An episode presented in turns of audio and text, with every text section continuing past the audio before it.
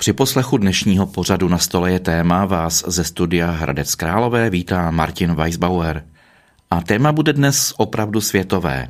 Dne 6.5.2023 proběhne událost, kterou sleduje celý svět.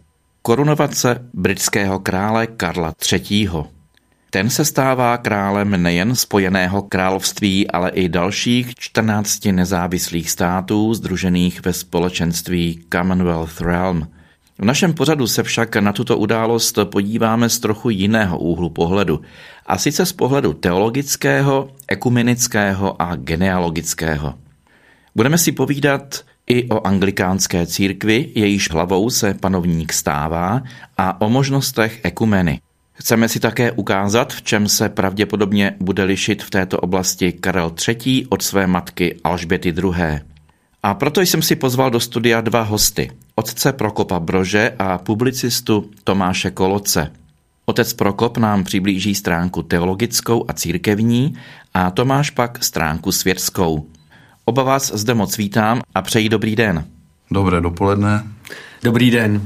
Vzhledem k našemu tématu by bylo asi nejvhodnější začít vůbec významem panovníka Velké Británie, respektive Karla III. V čem spočívá takováto důležitost? Tak jestli jsem tady přes tu světskou stránku, tak je to samozřejmě panovník a v případě Commonwealthu, neboli v přesném překladu ve světě kmánů, u nás se to překládalo dřív jako britské společenství národů, tak vlastně tam je personální unie, že on není jenom králem Spojeného království Velké Británie a Severního Irska, ale ještě dalších 14 zemí, které, to je zvláštní, ku podivu, on, tento monarcha, předtím teda Alžběta II., teď Karel III. vládne v uvozovkách většímu území než vlastně ruský prezident, ten, který má vládnout největšímu státu světa a to proto, protože v těch eh, domíniích britských bývalých a dneska v součástce Commonwealthu je taky Kanada, Austrálie a když se to území všechno spočítá dohromady, tak je o trošičku dokonce větší než celé to Rusko. Ale je tam jeden jaksi zásek a ten je v tom, že mm, on mu vlastně nevládne, protože podle ústavy všech těch domíní on je pouze hlava reprezentativní. To znamená, že on dokonce z ústavy vůbec nesmí do politiky mluvit. Ovšem, de jure, je to hlava státu, potažmo států. Je známo, že tento panovník není pouze hlavou státu, ale je i hlavou církve, v tomto případě církve anglikánské. Mohl by si Prokope říci něco tady k tomu, v čem spočívá význam tohoto panovníka v této oblasti? Mm-hmm. V 16. století, kdy vládl Jindřich VIII, tak představa eh, světského vládnutí byla úzce spojená s tím, že člověk má také mandát od Boha, že vládne z boží vůle.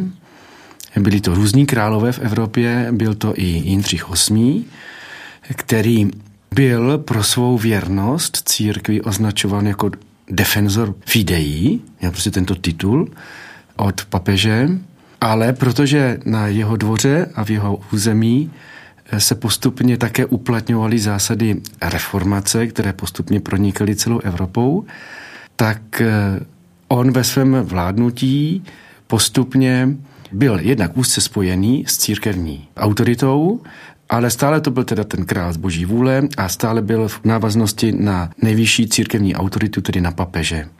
A v okamžiku, kdy potřeboval pro svou politiku více uplatnit eh, nárok potomstva a nešlo to jinak, tak vlastně proto, aby on mohl mít vůbec eh, snětek s Kateřinou Kastilskou, tak uh, už musel mít dovolení od papeže když potom si chtěl vzít druhou ženu, eh, tak eh, tehdy i papež říkal, tak mám z vás sejmout jedno dovolení a dát vám druhé dovolení, to už je nějak jako složité. A tam někde vznikla myšlenka, že teda on už nebude ctít autoritu papeže a že tedy půjde vlastní cestou a roku 1534 se teda rozhodl, že bude on ten, kdo bude nejvyšší autoritou církve, která je spojená s Anglií dnes královstvím anglickým. A od toho okamžiku byl nebo je svrchovanou hlavou anglikánské církve král. Dalo by se tomu tedy rozumět tak, že tou hlavní pohnutkou nebyly nějaké jeho osobní hnutí, že měl tolik žen, ale spíše starost o potomstvo? Myslím, že pojďme se držet nějaké střízlivější verze, jak to interpretovat. Šel bych touto cestou, Samozřejmě, že to byl renesanční panovník, takže si ho nemusíme nějak jako idealizovat, takže eh, ten dvůr byl samozřejmě plný dám, nicméně ta politická pohnutka byl potomek. No já samozřejmě, jak k tomu přistupuju z té druhé strany, z literatury a tak, tak musím říct, že ten traktovaný pohled na renesančního panovníka, eh, který se těší přízní žen, tak eh, ten já mám zažitý, ostatně to má zažitý i národ, protože slavná inscenace Král a žena s Janem Verichem, kdy je zrovna král Jindřich VIII mezi dvěma popravami a slavná hra Šest žen z divadla Semafor, ze kterého vzniklo několik hm, vlastně hitů, písniček. Takže eh, tohleto lidi vlastně možná staršího věku, dnes mladí nevím, tak ty to znají. A v tomhle smyslu, ale proti tomu, co si myslí jakoby běžně národ, asi by mluvilo to, že, jak jsem pochopil, tak s těmi rozvody má ta anglikánská církev a vládnoucí dynastie vždycky problémy, opakovaně. Že? Nemusíme si vyprávět. Edward VIII. Wallis Simpsonová kvůli tomu, že anglikánská církev přikazovala sezdání jenom se ženou, buď teda svobodnou, anebo jejíž eh, manžel, bývalý jejíž mrtev, tak um, se dvakrát rozvedenou Alice Simpsonovou si nemohl si ji Edward vzít. To znamená, že vlastně kvůli tomu musel odstoupit, ale taky tam byly politické konotace jeho hnutí k, jako k silovému státu a vlastně i k Adolfu Hitlerovi. A potom se to prokopírovávalo do dalších generací. E, sestra nedávno zemřelé královny Margaret si chtěla vzít taky rozvedeného muže a vlastně došlo k tragédii v jejím životě, protože jí pořád slibovali, že, a to možná tady vysvětlí můj spoluřečník, že by to mohla podstoupit tu svatbu ve skotské církvi, která není tak rigidní. Nakonec ale se vlastně biskupové a arcibiskupové dali dohromady proti a, a prostě k tomu sňatku nemohlo dojít, což jí na dlouhou léta zničilo život. A dokonce i Charles, který si chtěl vzít um, svoji Kamilu a byly tam námitky ohledně jejího života, ohledně toho, že už předtím dala zásnubní slib. To znamená, že to vlastně částečně mluví proti tomu, protože když by si Jindřich VIII. založil svoji církve pro svoje rozvody, proč by jeho potomci měli problémy s rozvody? Že? Šest žen měl Jindřich král, forem, dal, že rostly podle norem. Těm pěti život vzal, osud nebo kat. Šest žen měl Jindřich král a žádnou neměl rád. Šest žen měl Jindřich král a se všemi měl hádky. Lásku jim daroval a za čas jí chtěl zpátky. Ortel on podepsal, aniž přitom mrk. Šest žen měl Jindřich král a dvěma z nich vzal krk. Oč na tom lépe byl jistý Novák zlivně, ten totiž pochopil, že král jednal chybně, jen jednu ženu měl a bych za to dal. Že štěstí by mu záviděl, by mu záviděl i ten Jindřich král.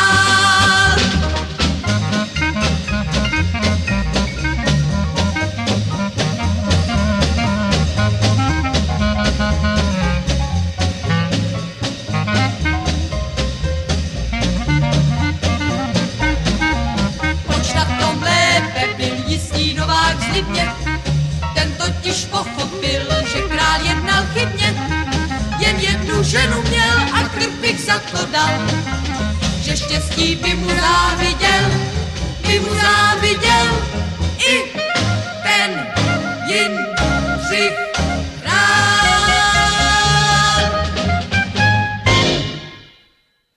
My se teď dostáváme k problematice manželství. Jak se liší anglikánská církev v této oblasti od naší církve katolické například? Já bych řekl, že je velmi blízko.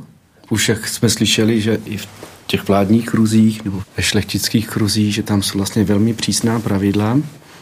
Dokonce ta blízkost i v minulosti několikrát doznala to, že když některé manželské kauzy už nemohli řešit tribunály v anglikánské církvi, tak je dokonce poslali, aby to řešil tribunál papežský.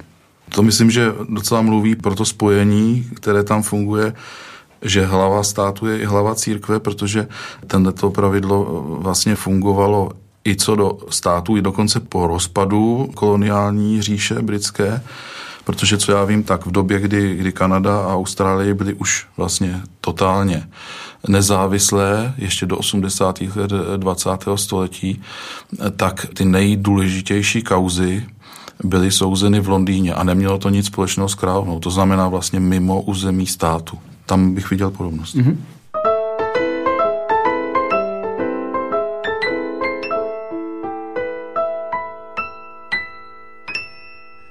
Sledujete pořad Na stole je téma, ve kterém se věnujeme korunovaci britského krále Karla III. Je však známo, že anglikánská církev zdaleka není jednotná. Na jaké skupiny se rozpadá? Anglikánské společenství je vlastně velmi široké, strukturované. Ten základ skutečně je kolem církve v Anglii, Church of England. Ta je reprezentovaná především biskupem z Canterbury, nebo arcibiskupem z Canterbury, což je historická danost, když Benediktín Augustín se svojí skupinou šel hlásat evangelium do Anglie, na britské ostrovy, tak právě on potom zakládal, ideálně to mělo být 12 biskupství a to hlavní bylo právě Canterbury, takže to je historicky hlava anglikánské církve. Anglikánské společenství, protože vznikalo v době reformace, tak vedle sebe, vedle ní byla i reformace luterská, potom ta porínská, Zwingli, Calvin, eh, byly tam jiné ještě vlivy, řekněme protestantské, takže uprostřed tohoto světa protestantského se postupně tvarovala eh, anglikánská církev, s tím, že ctila princip lokální, takže to bylo velmi často právě dáno králem nebo nějakou strukturou, která do dneška je platná, takže třeba proto, aby církev mohla být součástí anglikánského společenství, tak musí mít třeba nějakého primase, musí mít prostě nějakou vnitřní strukturu, protože primasové těch jednotlivých církví jsou důležitým orgánem anglikánského společenství. Když potom byla objevena Amerika, tak tam eh, v tom zámoří taky začaly vznikat ještě jiné typy církví a Některé se přidali, některé ne do anglikánského společenství a jsou to tzv. episkopální církve, které nějakým způsobem patří do anglikánského společenství. Jsou vlastně základní čtyři pilastry, to, jakým způsobem někdo patří do anglikánského společenství. První je, že přijímají arcibiskupa z Canterbury jako svého prvního reprezentanta, primus inter pares, oni říkají. Potom eh, je tam Združení, eh, takzvaná Lambertská konference, to jsou ti všichni biskupové, kteří patří do anglikánského společenství. Potom je tam poradní senát, council anglikánského společenství a potom tam jsou právě synod primasů. Ty čtyři bělastry vytvářejí základní strukturu anglikánského společenství. Takže podle toho vlastně se pozná, jestli ta příslušná část církve je a nebo není součástí té církve anglikánské? Ano, přímo která je součástí anglikánského společenství a už v dlouhém 20. století, ale na jeho sklonku, na začátku i na 20. století, přišly otázky a problémy eh, týkající se jestli biskup může být gay, jestli je možné žehnat homosexuálním svazkům a to vlastně začalo docela štěpit anglikánské společenství, protože ty klasické církve, jakože anglická, skotská a tak, se zdráhaly. Takže tam potom se začal vytvářet takzvaný pátý pilastr a to znamená, že jsou církve, které nejsou přímo členy anglikánského společenství, ale mají vztah k širokému anglikánskému společenství. Takže oni dneska uvádějí typ příslušnosti k anglikánskému společenství, tak jsou církve, které se hlásí k anglikánskému společenství, ale nemají třeba to plné členství anglikánského společenství. Tak tomu bych asi řekl, že zase mě to připomíná světskou paralelu To je paralela zvaná britský stát, protože samozřejmě jsou čtyři země britské, ty hlavní, eh, Anglie, Skotsko, Wales, Severní Irsko dneska. A teďka je zvláštní, že málo kdo ví, co je Velká Británie? Velká Británie to je to nejužší, to je ten ostrov. Žádný ostrovy kolem něj. Pak je Spojené království a to je teda to, co se jim eh, vyjmenoval, plus některé ostrovy kolem a Severní Irsko a potom je širší kondomínium a tam vlastně jako volně patří ještě normandské ostrovy, ostrov Man a berou se jako zámořské, to znamená úplně stejně jako ty, co jsou třeba v Karibiku nebo u Afriky. Ačkoliv eh, je ostrov Man nějakých 50 kilometrů od pobřeží Británie. To mě trošku připomíná, když Karel Čapek psal svoje anglické listy, tak eh, vyprávěl, že angličané jsou měkčí co do toho, jak se zachovat k tradici. Když někde stojí nějaký starý strom a oni tam dělají křižovatku, tak se ta ulice krásně prokroutí a oběde, i když se tam můžou potom všichni zabít, jenom aby ten, tam ten strom mohl zůstat. To znamená, že v tomto poznávám tuto tradici. Zase, jakože ta inspirace je stejná. Mm-hmm. Mnoho lidí se ptá, proč eh, u korunovace vždycky musí být arcibiskup zrovna kentrberský, proč ne nějaký jiný. Ty už si tady Prokope to trošičku nastínil, pojďme si to ještě dovysvětlit, z jakého důvodu to je právě a pouze jenom on. Je to proto, protože má eh, výsadní postavení v anglikánském společenství, jakožto arcibiskup, toho hlavního sídla anglikánské církve, tedy arcibiskupství v Canterbury. Úředně má také svoje sídlo v Lamberském paláci, což je na druhé straně přes Temži, kde je Westminsterské opatství, tak na druhé straně je Lamberský palác a tam je vlastně oficiální sídlo jinak té Lamberské konference, ale i tohohle primase inter pares, toho hlavního reprezentanta arcibiskupa Canterburyského. Současným canterburyským arcibiskupem je Justin Welby a ten ho bude také korunovat. Já bych tomu asi řekl, že ten Defensor Fidei to byl vlastně titul, který co třeba v té předchozí generaci u, u královny Alžběty II. skutečně rozvracel rodinu, protože ona byla opravdu striktní v tom, že vyžadovala ty věci, jak už jsem tady říkal ale současný král Karel III. a možná si ještě řekneme, proč je Karel III., jakou to má souvislost, tak ten se už v 80. letech profiloval, že bude teda tím obráncem církve, obráncem víry, ale on, on to pojal jinak, on, on chce být obráncem věr a zcela logicky říkal, že neví, proč by měl být obráncem jenom anglikánské víry, když je v Británii několik milionů katolíků, judaistů a členů dalších křesťanských církví. Takže za tím účelem, nebo vlastně, aby to i ukázal, tak už několik měsíců před touhletou korunovací na přelomu roku se sešel s hlavami 29 náboženských skupin britských a ty všechny mají být na této korunovaci.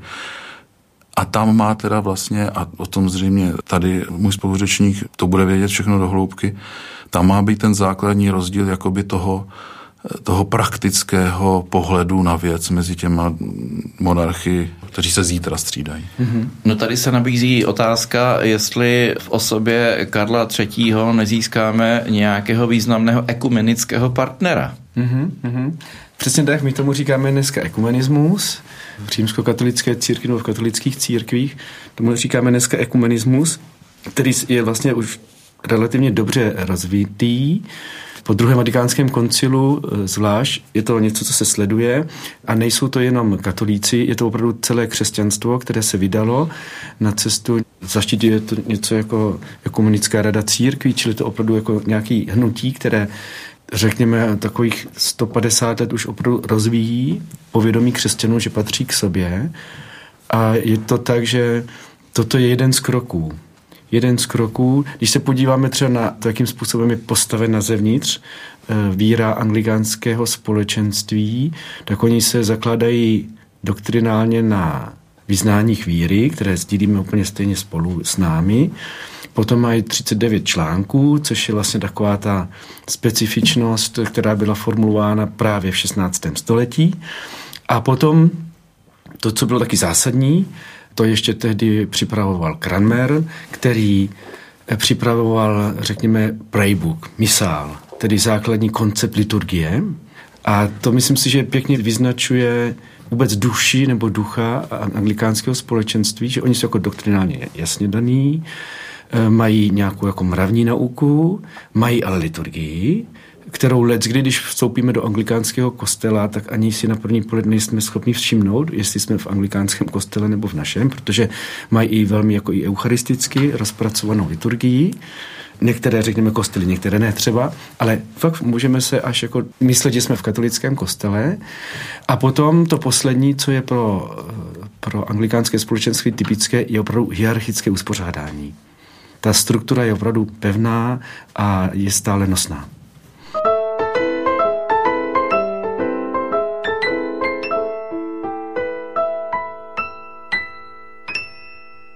Co si můžeme slibovat, nebo co si myslíte oba dva, že bychom si mohli slibovat od eh, osobnosti Karla III. Eh, tady v této souvislosti? No tak zase, když to srovnám s královnou Alžbětou, Kvůli královně Alžbětě se musel nechat překřtít, vlastně český vulgárně přepsat její manžel, protože pocházel z řeckého královského rodu, který byl samozřejmě v Řecku pravoslavný, Oldenburgu, Glisburgu, který mimochodem seděl na trůně eh, během dějin v Rusku, Švédsku i Řecku, do dneška v Dánsku a Norsku. To znamená, takhle je příbuzný po otci Karel III.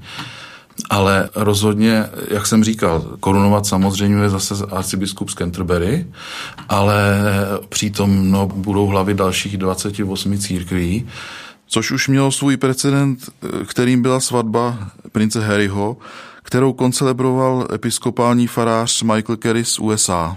To znamená, že čistě symbolicky a král Británie a Commonwealthu nemá možnost vystupovat jinak než symbolicky z ústavy, tak tímhle způsobem to jako bude definováno. A jinak, kdybych se měl vrátit k tomu arcibiskupovi z Canterbury, je to náhoda v mých životě, není náhoda eh, nikdy sama.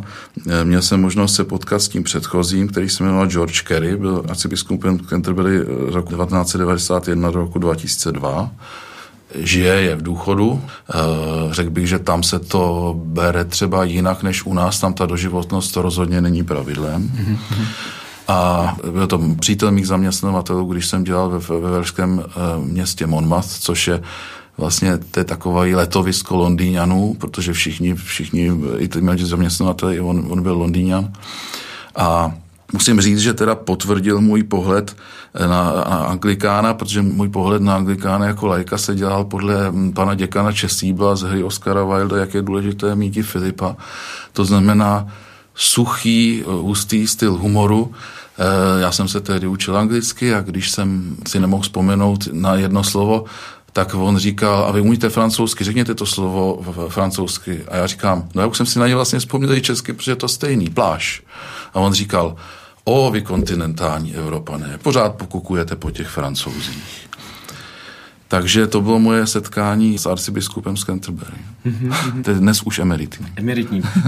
Byl ještě Rowan Williams, to byl právě 2000 a dál. No a ta ten je relativně čerstvý. Je to vlastně původně taky nějaký businessman, ten Justin Welby. Takže on se jako vyzná v, v londýnských strukturách, řekněme, i tam nějak obchodovali s olejema nebo s čím.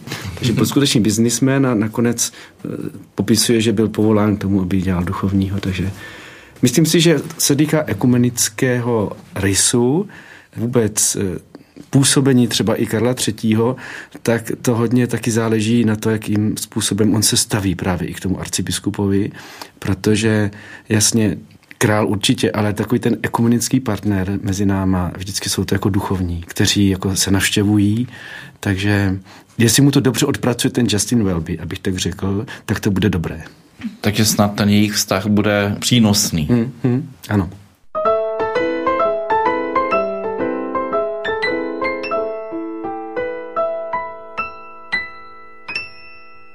My jsme se před chvílí také dotkli tématu parlamentu versus demokracie. Jaký je mezi nimi Británii vztah vůbec? Je to monarchie, ale zároveň je tam demokracie. Panovník má pravomoce jenom symbolické, jak tady padlo. Jak to tedy je?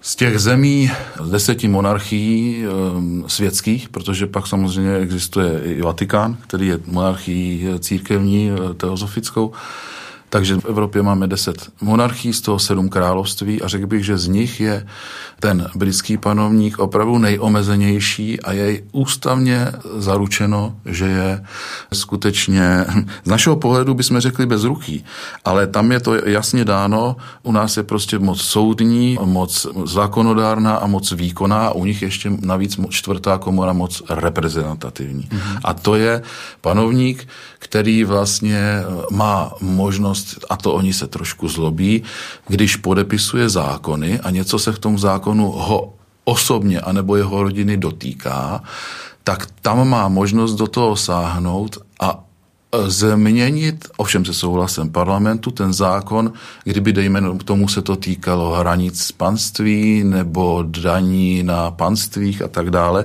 A to se párkrát královna Alžběta udělala. Ale jinak nemá právo dokonce ani říct eh, nic k tomu, co vlastně se děje. V 80. letech se stala výjimka a to, když se královna Alžběta dostala s Margaret Thatcherovou do sporu o to, zda Commonwealth bude bojkotovat um, apartheid v Jižní Africe. A uh, všechny země kromě Británie řekli, budeme proti. A Margaret Thatcherová si postavila hlavu hlavně kvůli obchodu a částečně i protože tam podnikal její syn a sankce to samozřejmě neprospělo.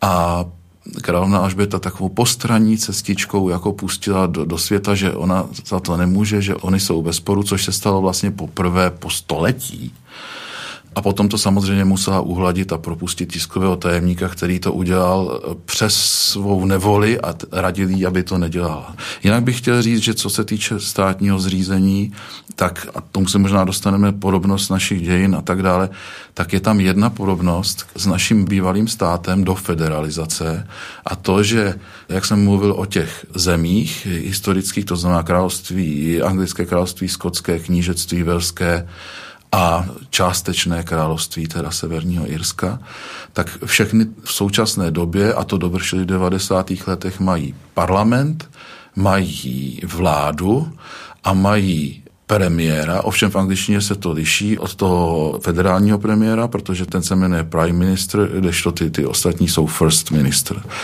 Ale co se týče té metropolitní země, tedy Anglie, tak ta v tomto smyslu nemá ekvivalent, nemá svoji regionální vládu a je to trošku jako když nám za minulého režimu Slováci vyčítali, ano, tak my máme sbor pověřenců v Bratislavě a co máte vy? My jsme vaše kolonie.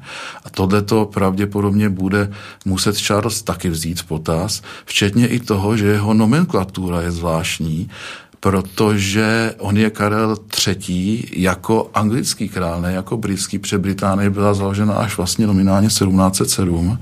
Je pravda, že ty dva Karlové před ním současně vládli těm královstvím oběma, tedy Anglii a Skotsku, takže je to vlastně jak takový obojetný. Ale ten rok 1707, kdy vznikla vlastně ta federace, tak kdyby on ho měl ustívat za základ tohoto státu, tak by musel být Karlem prvním.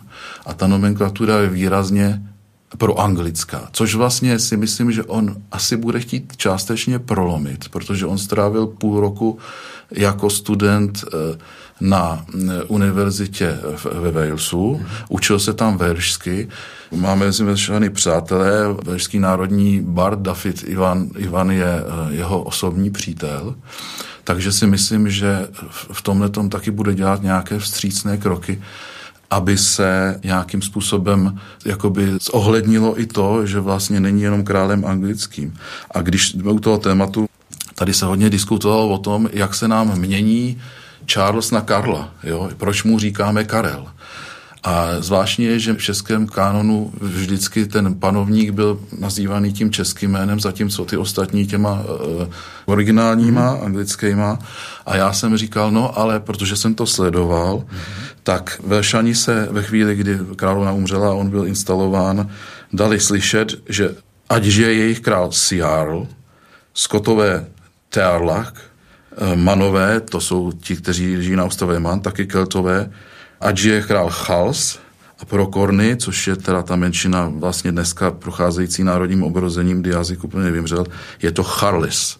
To znamená, tohle to bych chtěl říct našim rozhlasovým posluchačům, nemusíme se stydět za to, že máme Karla, protože menšiny autochtonní v Británii mají taky Karla ve svém mateřském jazyce.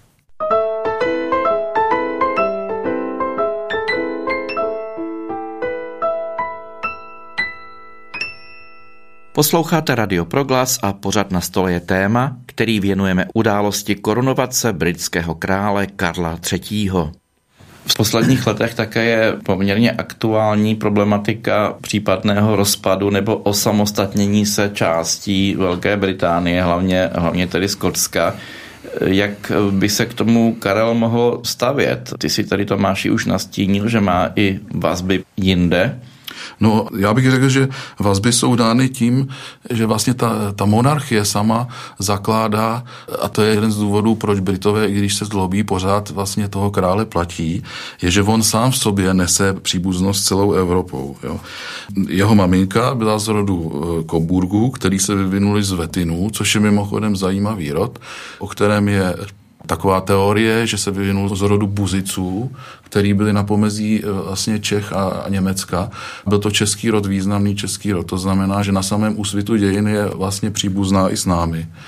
A oni původně vládli v tom středním Německu, třeba velkové voda státu Sachsen-Weimar a Eisenach byl tím slavným sponzorem Johana Goethe, a udělal pro něj speciální ministerstvo eh, silničních prací, který on nikdy nedělal, jenom aby mohl být placen ně, něčím.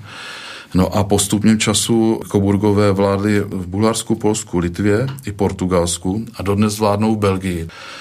A samozřejmě, že Charles jako člen britského královského rodu, který mimochodem jako princ Velský měl heslo Ich dien, což německy znamená sloužím, které eh, princové velští zdědili po Janu Lucemburském, kterého v bitvě u Kresčaku eh, porazil Černý princ, princ Velský. A od té doby vlastně od tohoto českého krále princové velští měli to svoje heslo. A ta mezinárodnost v mm, princi Charlesovi dnes králi zůstala, takže mluví oběma jazyky, kterými mluvil Jan Lucemburský, to znamená německy i francouzsky a mluví plně velšsky, což představme si, eh, že bychom měli prezidenta, který mluví, dejme tomu, romsky, ukrajinsky, jaký tady máme největší menšiny. To znamená, že už toto zakládá naději, že jaksi bude v tomto smyslu mezinárodní Včetně toho, že když, když byly takové ty novoroční gratulace a podobně, tak královská rodina má ve zvyku se jakoby přibližovat i těm menšinám, které přitékají zemějšku.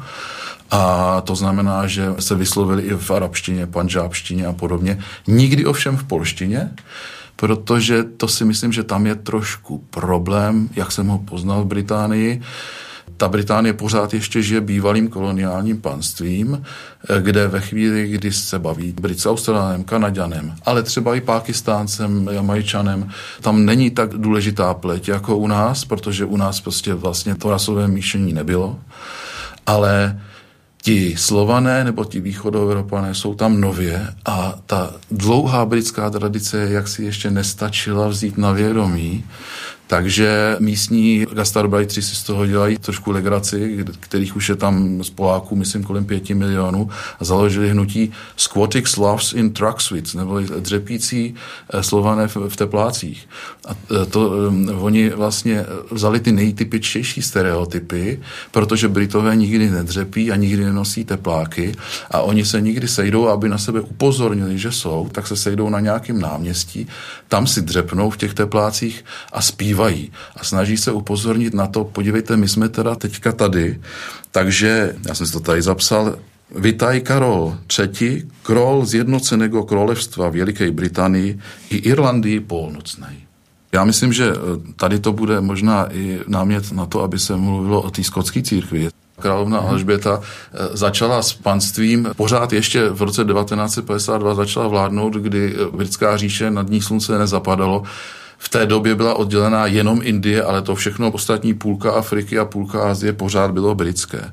A mezi tím se kontinuálně oddělují státy a jakoby odplouvají dál. Třeba minulý rok těsně před smrtí královny, tak Dominium Barbados, kde byla královna pořád ještě de jure hlavou státu, tak se stalo prezidentskou republikou.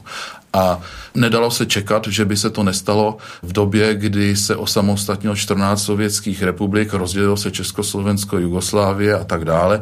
V 90. letech byl velký drive na rozdělení Belgie. Takže, že se ozvalo Skotsko, není náhoda, protože je to ropná země, která vlastně si je toho vědoma, že doplácí svojí ropou na existenci toho hlavního korpusu v Anglii. A e, stále je tam hlasování, e, stejně tak jako v bratrské Kanadě s Quebecem, a vždycky je to hlasování, kdy to hlasování o oddělení je, je skutečně opravdu to referendum, které mimochodem u nás nebylo před 30 lety, tak tam je opravdu na knop o 1%. Jo? A je to vlastně předmětem i toho, že Skotsko je silně pro Evropskou unijní, zatímco Británie prošla celá Brexitem, a tehdy se hlasovalo ve Skotsku pro setrvání a to je tam teďka, řekl bych, že důležitý faktor. To znamená, že to je odděluje. Jak se k tomu postaví král e, Karel? Samozřejmě, že se tomu postaví v rámci ústavy, to znamená, že se k tomu nepostaví nijak. A myslím si, že jemu to vlastně může být jedno, protože pokud by se Skotsko osamostatnilo, tak by stále pravděpodobně zůstalo domíniem, to znamená, že on by zůstal králem. Ale vzhledem k tomu, že je rodinný Londýňan, tak asi bude chtít, aby ta Británie zůstala a, a aby ta Anglie měla britskou ropu, ale bude to moc ovlivnit jedině symbolicky. Královna Alžběta si toho byla taky vědomá a protože mám kamarádku ve Skotsku, tak to, že odjela už vlastně na smrt nemocná na Balmoral a za pár dní zemřela, se pokládá jako symbolický akt, kdy chtěla říct Skotsku, tady jsem doma, moje maminka byla Skotka, neodtrhávejte se, já jsem byla vaše královna takovou dlouhou dobu, přes 70 let.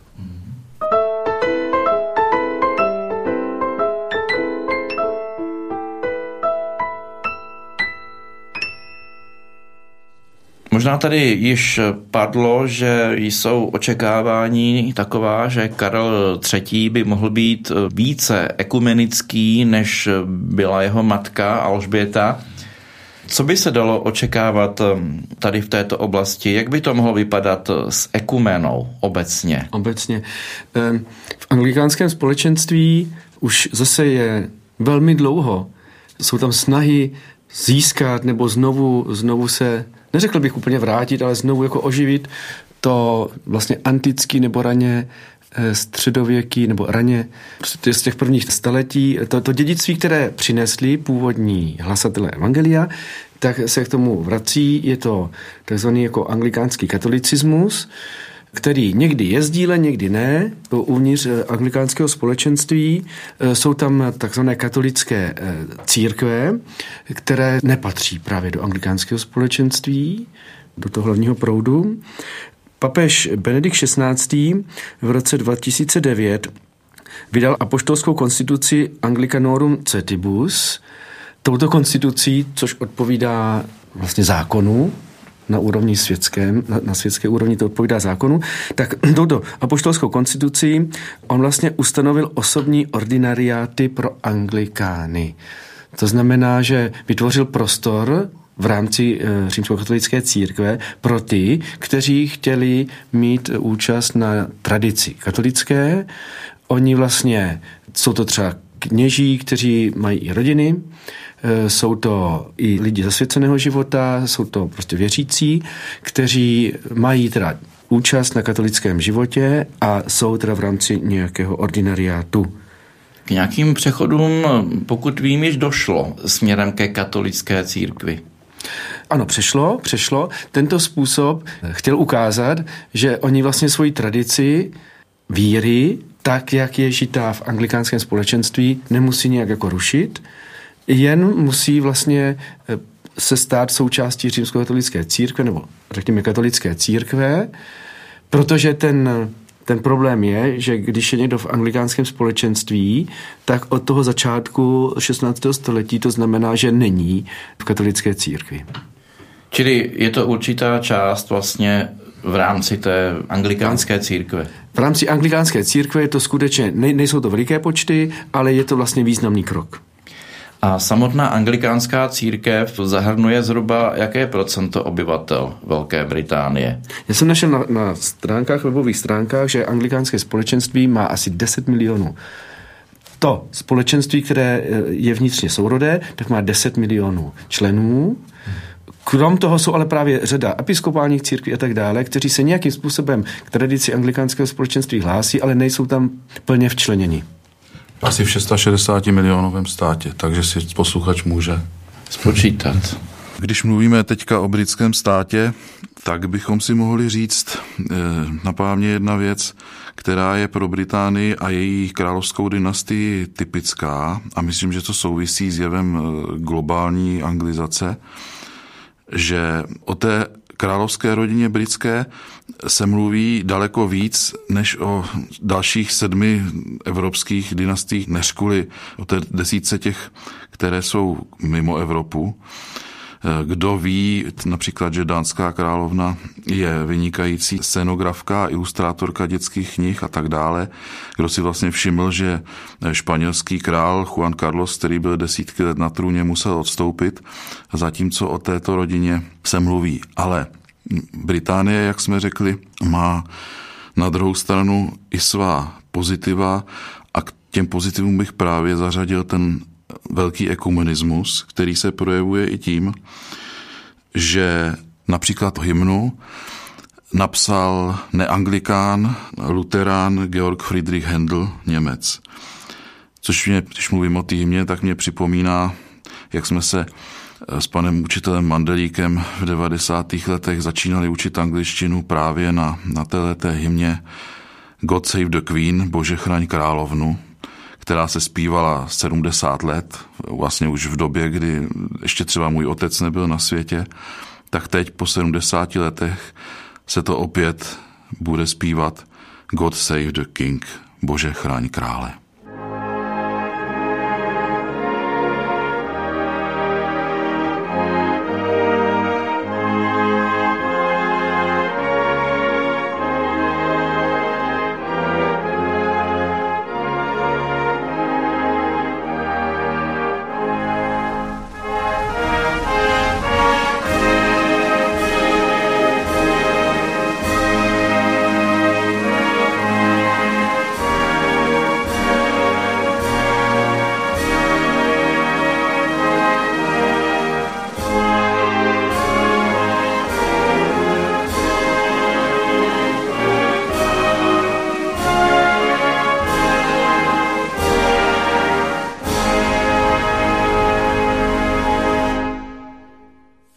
Proč jsou katolictví a jiná neanglikánská vyznání zajímavá pro obyčejné Brity? Mě u toho napadá, protože samozřejmě, co já vím o anglickém a britském katolictví, největší pojem britského katolictví samozřejmě kromě Gilberta Keith Chestertona byl C.S. Lewis a jeho letopisy Narnie a Rady zkušeného ďábla a tak dále.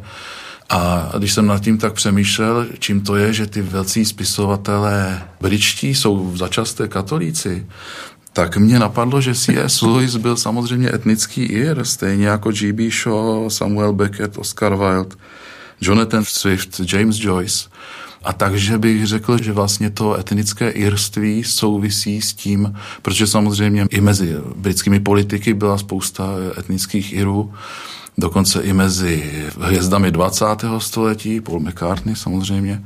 Takže tímhle tím laickým způsobem si myslím, že možná, že to irství tam nějakým způsobem v tomhle hraje roli. Mm-hmm.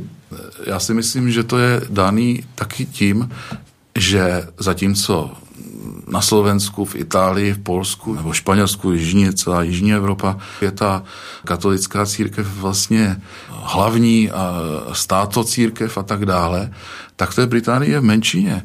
A když tak nad tím přemýšlím, nad svými přáteli v Británii, tak tímhle tím způsobem oni mluvili. No oni jsou ty anglikáni žáby na prameni, ale my směřujeme tam nebo onam, protože jsme se dostali do zajímavého sboru, o kterém jsme doposud nevěděli. Mm-hmm. Obecněji katolictví je chápano jako autentická cesta. Právě jak je anglikánské společenství spojeno i s nějakou jako i politickou činností s politickým rozměrem, tak tam samozřejmě v současné jako době, která je převratná, dost jako konzumní, tak eh, lidi často hledají ty rizí věci eh, právě ve spojitosti s katolickou církví.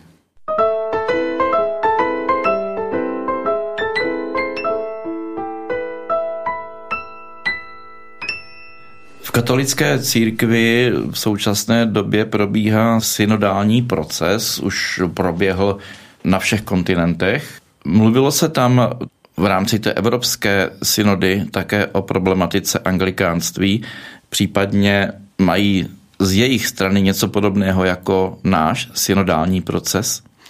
Oni mají synodální strukturu. To znamená, že mají fakt přísnou strukturu biskupů, arcibiskupů, primás, potom se združují do jednotlivých potom diecezí, farností, takže tahle ta, řekněme, pyramidální struktura je aplikovaná důsledně. To, co dneska nazýváme synodalitou, to znamená způsob, jak, jakým prožíváme společně křesťanství, tak eh, to nám mohou říct eh, věřící, kteří jsou na britských ostrovech a taky tam proběhla eh, synoda o synodalitě na úrovni britské církve nebo řekněme britských ostrovů. A tam jsou ty problémy nebo otázky dost podobné jako u nás. Na úrovni kontinentálního setkání tady v Praze se úplně jako přímo netraktovala anglikánská církev, jakože jiné církve se netraktovaly, ale obecně schopnost široce naslouchat těm, kteří nejsou jenom římskokatolíci, tam samozřejmě zaznělo, to jo. Ale zajímavá je, myslím si, že velmi hezky ta syntéza z Velké Británie, kde oni velmi hezky mluví o tom, že právě synodalita umožní, aby to, co je v tradici tamní církve bohaté a nosné, tak to znovu jako autenticky uchopit a žít tím. Ty jsi, Tomáši, nějakou dobu ve Velké Británii také pobýval, už si tady zmiňoval nějaké své zážitky nebo kontakty, ale to zdaleka není všechno, že? No, eh, když se tady mluví o církvi anglikánské, tak ty kontakty byly skutečně dva, to já nevím, hodinové setkání s emeritním arcibiskupem kenterberským, což mě přišlo trošku spojení s historií, ale já jsem měl ještě jedno setkání a to bylo docela zázračné, zvláštně, že to bylo v den, jako je tenhle, kdy jsem se opravdu necítil dobře. Den předtím jsem přijel ze Švýcarska, vůbec jsem nevěděl, že tam budu, dostanu nabídku a bylo to všechno ve strašné rychlosti. To znamená, ráno jednoho dne jsem byl ještě v Bernu, rychle jsem dostal nabídku, odjel jsem na letiště do Ženevy, poprvé v životě jsem letěl letadlem, a ráno jsem se probudil v Británii na úplně cizím místě, kde je všechno samozřejmě obráceně, splachování záchoda, ježdění po druhé straně a e, stál jsem frontu na autobus a měl jsem pocit, protože před den předtím, to tady můžu říct, mě opéři vzali na přivítání, takže jsme byli v anglickém pubu a já jsem měl pocit, že mám halucinace, protože přede mnou stály děti, které byly všechny stejně oblečený, což u nás není. Pro posluchače, co tam nebyli, můžu vysvětlit, že to byla školní uniforma, no a dojel jsem na ten druhý konec okresu do Čepstou. Tam jsem ještě absolvoval první školní vyučování a pak jsem si uvědomil, že tam má být několik měsíců, bylo mě 20 a nějak se to všechno ve mně nasčítalo, protože jsem předtím ještě nikdy ani vlastně v zahraničí nebyl déle než měsíc. A tam jsem se rozloučil s kamarádem a nastoupil jsem do autobusu a rozbrečel jsem se. A přisedla ke mně paní v řeholním úboru a začala se mnou mluvit. Snažila se navázat kontakt přes moji tehdy mnohem klopotnější angličtinu a říkala, že cestou vystoupí, ale že už v tu chvíli ví, že až budu vysedat, tak přestane venku pršet a až budu vysedat, tak přestane i ve mně pršet, že přestanu brečet. A začala mě vyprávět o sobě, o tom, že její bratr je kněz a ona, že je řeholnice, že tam bydlí v malém klášteře uprostřed tohohle toho vlastně celookresního spoje v jedné vesničce a že se všechno dá do pořádku a že se za to bude modlit a že zcela neskromně může říct, že se modlí za víc lidí a že má výsledky. Že ani neví, jestli jsem věřící, ale že na mě vidí, že teď už vlastně věřící být musím, protože jsem v naprosté beznaději, že to země cítí a že stejně země věřící bude. Já jsem tehdy nebyl. No a pak ona vysedla uprostřed a já jsem skutečně přestal pršet, skutečně jsem vysednul a přestal jsem brečet. A pak se všechno dalo do pořádku a asi ještě asi tak dva, tři roky jsme si psali. A musím říct, že to byl jeden z pramínků a docela významný pramínek toho, že jsem se stal křesťanem. Takže můj vzpomínka na anglikánství, a to musím říct, že já jsem měl tady v Čechách eh, řadu setkání s kněžími a s přáteli katolíky a katolickými umělci a tak dále, ale co se týče řehole, tak jsem neměl nikdy setkání s řeholníkem, které by byl tak intenzivní jako s touto anglikánskou sestřičkou. Ty si tady, Tomáši, zmínil velice zajímavý zážitek z řeholnicí a proto mě napadá otázka na Prokopa. Jak to tedy je s řeholním životem v anglikánské církvi? To asi není moc úplně obvyklé potkat řeholnici Británii. Nakolik mm, anglikánská církev vychází ze reformačních principů, tak skutečně tam v první generaci docházelo k zavírání katolických klášterů, k vyhánění mnichů mnišek a reformační církve obecněji vlastně nedisponují nějakým velkým řeholním životem, ale v poslední době na luterské straně i na, na, na straně anglikánské církve zase vznikají řeholní společenství. Samozřejmě, že na britských ostrovech je možné potkat katolické řeholní sestry i mnichy, bratry a dneska už teda i anglikánské sestry. Hmm. Je tam vlastně opravdu veliký hlad, žízeň po nějaké duchovnosti, po nějaké spiritualitě hmm. a je to ve spojení s komunitním životem.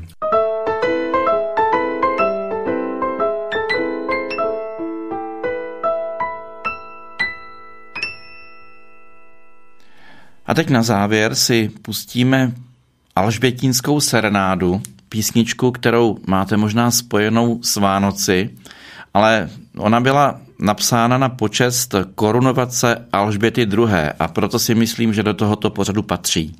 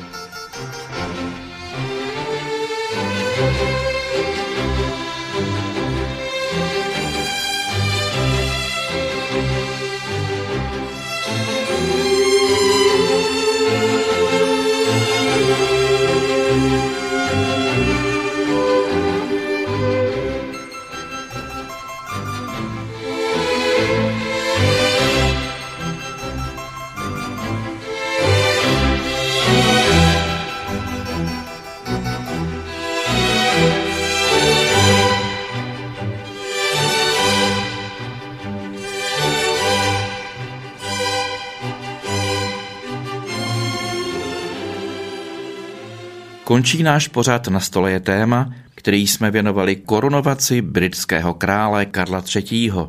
Hosty ve studiu Hradec Králové byli otec Prokop Broš a publicista Tomáš Koloc. Od mikrofonu se s vámi loučí Martin Weisbauer.